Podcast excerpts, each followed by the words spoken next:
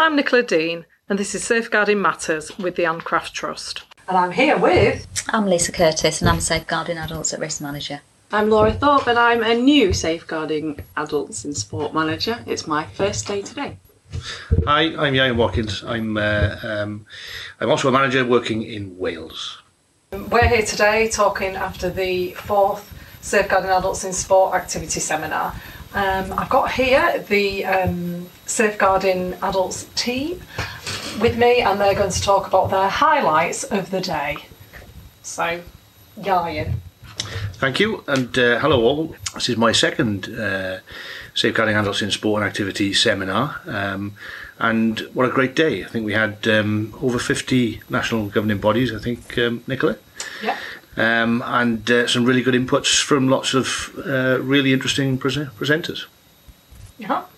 Laura, it's your first day. Tell us how it's been. Uh, so, yeah, my first day, I found it really eye opening, really enjoyable. I found people's enthusiasm to making change really exciting. Um, I particularly enjoyed the session around DBS um, because there was some surprising aspects that came out. Oh, thank you. Great. Well, welcome to ACT. Thank you very much. And then, Lisa, any favourite moments for yourself? Yes, I, I really like the um, the introduction of um, radicalisation um, and the, the session that Small Steps did uh, on on um, far right um, radicalisation, and I, I think that it's it's really good to have those difficult discussions around grooming and, and how the the experience of the trainers there and what they've been through and what they can offer in, in terms of our increasing our knowledge and awareness of grooming and exploitation by the far right in particular and how that actually happens to people. And the s- signs and indicators in terms of what we can look for which was, was really quite new for a lot of people I think and even some of the symbols um, some of the news stories some of the underpinning um, information that is that is there if you, if you look for it Yeah, yeah, it was really powerful, wasn't it? You can Yes, see people yes. quite affected by the story from Small Steps.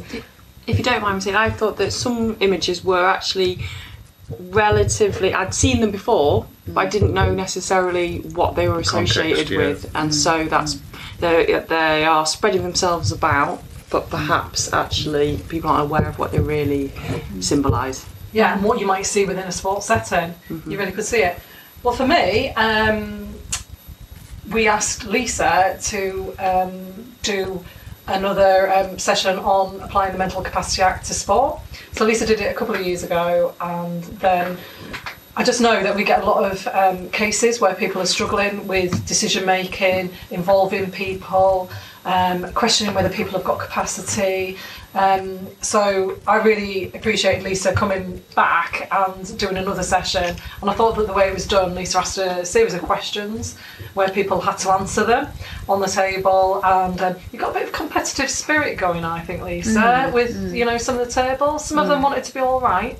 Um, some of them were quite happy to have a look and then listen to the answers, but I thought it was a really good way. So it highlighted some of the areas that we know people are struggling with, um, and then you gave us some really good information um, about it. So I think the radicalisation and the applying the MCA to sport um, are issues that we'll come back to in ACT, and we'll look to giving some more input to um, sports sector. And then another highlight, I'm just going to hog now, was the short film by Mims Davies, um, yes. Minister for Sport and Civil Society. Um, it was really sport to the point and it really um, showed the importance of safeguarding adults. So it was great to have her recommending it. It was a shame she couldn't come in the person, but what a great way to start the um, seminar with. It just shows that safeguarding adults is on a par now. People are really starting to think about it as well as safeguarding children. I thought her input with the video was really powerful.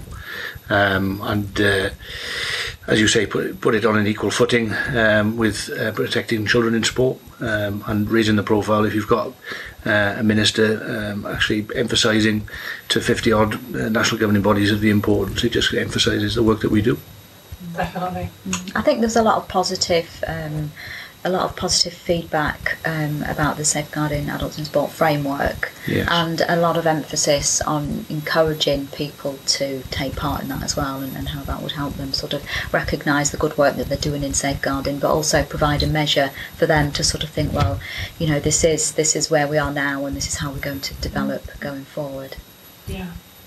And of course, Tina's um, workshop was all about not forgetting the person. It's about safeguarding adults, it's about making safeguarding personal and making sure that people have got a voice and that their voices are heard and that they understand um, what they should expect from sport and activity so that they can be safe within it. So I felt like it all fitted together very nicely and we had a decent lunch as well. I think it's um, one one of the highlights for me, and certainly looking at the feedback was looking at um, just how impactful the impact input from Linda Hackett from DBS was, um, and talking about you know a lot of the sport national government bodies want to ask the difficult questions, the the what if, um, and Linda was I thought excellent in um, um, presenting clearly, uh, concisely, and um, with a fair bit of detail and clarity around around those what ifs, around the difficult questions that um, sometimes have even experts in this area scratching their head.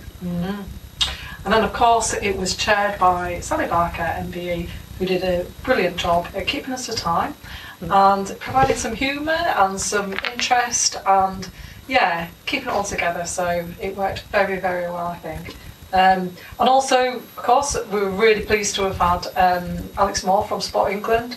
So that fitted in with um, the Mims Davies um, film. Alex was able to explain um, the Sport England strategy to safeguarding. And again, it's so good to hear Sport England talking about how safeguarding adults is part of their um, direction and making sure that um, safeguarding adults is, is there on a par again with um, safeguarding um, children.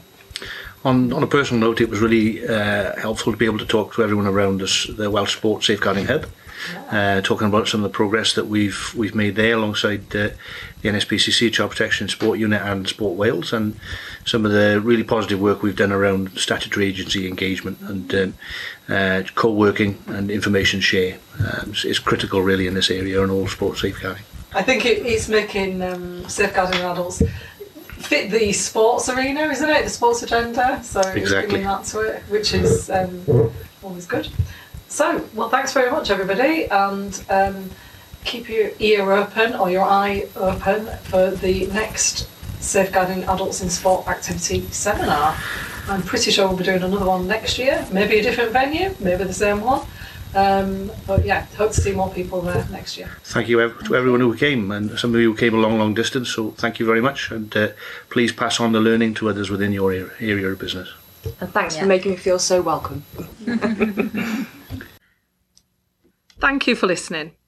If you want to know more about our work, check out our website, anncrafttrust.org, and follow us on Twitter and Facebook at Ann Craft Trust.